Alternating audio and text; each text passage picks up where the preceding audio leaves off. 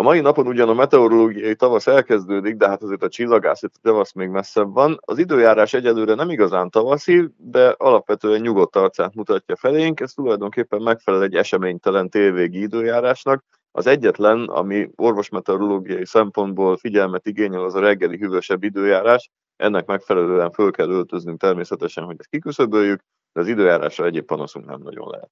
Vannak-e már olyan növények, amelyek elkezdték a szórást? Számíthatnak-e már az allergiában szenvedők panaszokra?